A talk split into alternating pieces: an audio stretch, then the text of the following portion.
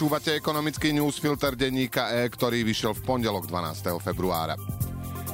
Viete, čo má spoločné knižný biznis a životné prostredie? Predsa Tomáša Tarabu. Dnešný šéf Enviro Resortu, ktorý sa netají tým, že je bohatý človek, v minulosti spolu s Petrom Koščom, dnes obžalovaným z korupcie, vlastnil knižný veľkoobchod Bellimex a sieť kníh kupectiev Libry. Imperium skončilo v konkurze a vydavatelia o svoje peniaze či nepredané knihy prišli. Skončiť v konkurze nie je nič výnimočné. Slušné firmy však s veriteľmi aspoň komunikujú. To podľa Juraja Hegera z vydavateľstva Slovart nebol prípad spomínanej dvojice. Podnikatelia čelili aj žalobe za poškodzovanie veriteľov, keď na seba previedli podiely Belimexu v sieti Libry. Spor rozhodol v ich prospech sudca Vladimír Sklenka, ktorý sa už priznal, že bral v inom prípade za verdikty úplatky. Prečo dnes pripomíname viac ako 10 rokov starý prípad? Mimoriadne sebavedomému ministrovi sa vtedy podarilo destabilizovať knižný trh, ktorý má obrad 110 miliónov. Dnes však rozhoduje o miliardách. Občania potrebujú vedieť, že príbeh úspešného mladého muža má svoje trhliny. Dnešný ekonomický newsfilter má 1400 slov a pripravil ho pre vás Radoslav Tomek. Ja som Braňo Bezák.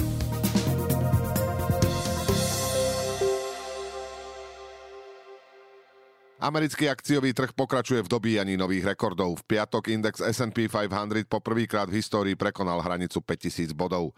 Trh v poslednom čase zachraňujú veľké technologické spoločnosti, ktoré majú najväčšie predpoklady profitovať z pretrvávajúceho rozruchu okolo umelej inteligencie.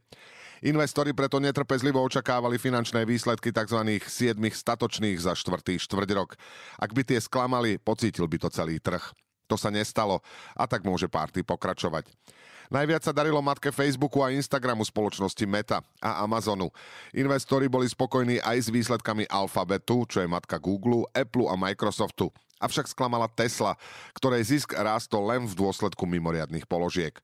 Automobilka navyše varovala pred výrazným spomalením rastu. Medzi siedmých statočných, ako sa podľa rovnomenného westernu najväčším technologickým firmám hovorí, patrí ešte aj výrobca čipov Nvidia, ktorý výsledky zverejní až 21. februára. Aj v jeho prípade sa čaká výrazný rast zisku. Výnimočnosť tejto skupiny dokazuje aj jedna zaujímavá štatistika, ktorú Tomáš Hrivňák spracoval do grafu dňa. Ak sa z indexu S&P 500 vylúčia všetci statoční s výnimkou Tesly, súhrný, skutočný či očakávaný štvrťročný zisk jeho členov by sa medziročne prepadol o skoro 9%. Veľká technologická šestka však mala také úspešné 3 mesiace, že celkový zisk firiem z indexu rástol druhý kvartál po sebe. Komentátor Bloombergu Jonathan Levin pripomína, že keď iný akciový index Dow Jones Industrial v roku 1995 prekonal rovnakú 5000 hranicu, minulý piatok skončil na úrovni necelých 38 672 bodov, začali sa množiť varovania pred bublinou. V skutočnosti sa však len naštartoval rastový trend, ktorý do konca dekády priniesol investorom viac ako 20-ročný priemerný ročný výnos. Aj keď vtedy ho ťahali technologické akcie, napríklad spoločnosť Cisco, ku ktorej sa dnes často prirovnáva Nvidia. Bublina na trhu napokon praskla v lete v roku 2000. Podľa Levina niečo podobné v blízkom čase nehrozí. Akcie nie sú v pomere k aktuálnym či očakávaným ziskom až také nadhodnotené ako vtedy a z predpovedí analytikov pre jednotlivé tituly vyplýva, že S&P 500 by si za 13 mesiacov mohol pripísať viac ako 8%. Vlanejších 24% to síce nie je, ale stále sú to optimistickejšie vyhliadky ako na začiatku roka. A to analytici nepočítajú s ďalším rastom akcií firmy Nvidia. To sa však po výsledkoch rokoch môže rýchlo zmeniť.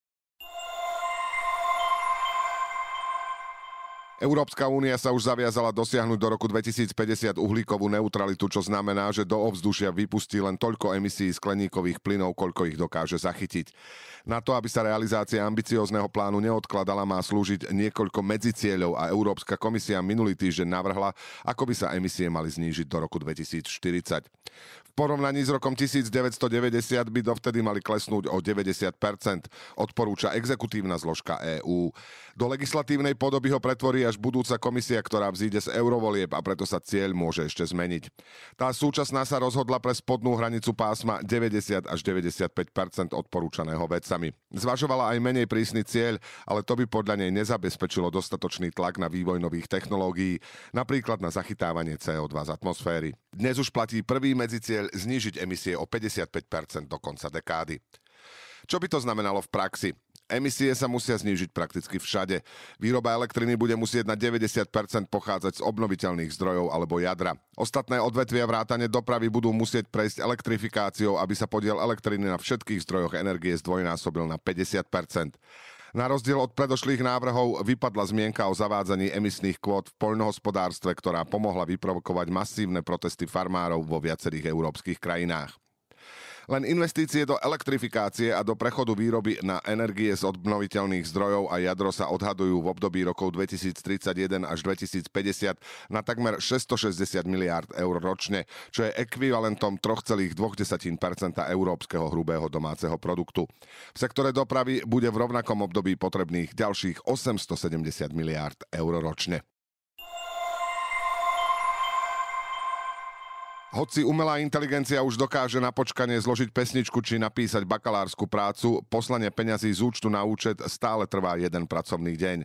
Teda, ak obe strany nie sú klientmi slovenskej sporiteľne Tatra banky VUB alebo JNT banky, ktoré tzv. okamžité platby už iniciatívne zaviedli. Urobili tak ešte niektoré pobočky zahraničných bank, no ich domáca konkurencia sa s nimi neponáhľa.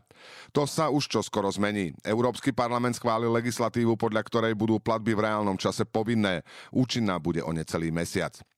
Do 9 mesiacov od účinnosti budú všetky banky povinné okamžitú platbu akceptovať. Do 18 mesiacov od účinnosti ju aj poslať. Platby sa musia uskutočniť do 10 sekúnd. Banky si nebudú môcť pýtať väčšie poplatky ako pri bežných transakciách. Podľa Európskej komisie sa tým odomkne 200 miliard eur, ktoré denne viaznú na ceste v platobnom systéme.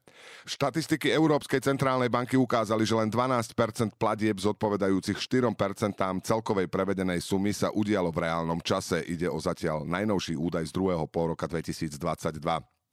Drobní podnikatelia už nebudú potrebovať platobné terminály, z ktorých sa platia poplatky. Všetkým firmám sa zjednoduší riadenie hotovosti a minimalizuje riziko neplatenia faktúr. Aj štát sa k peniazom z daní, odvodov a poplatkov dostane skôr.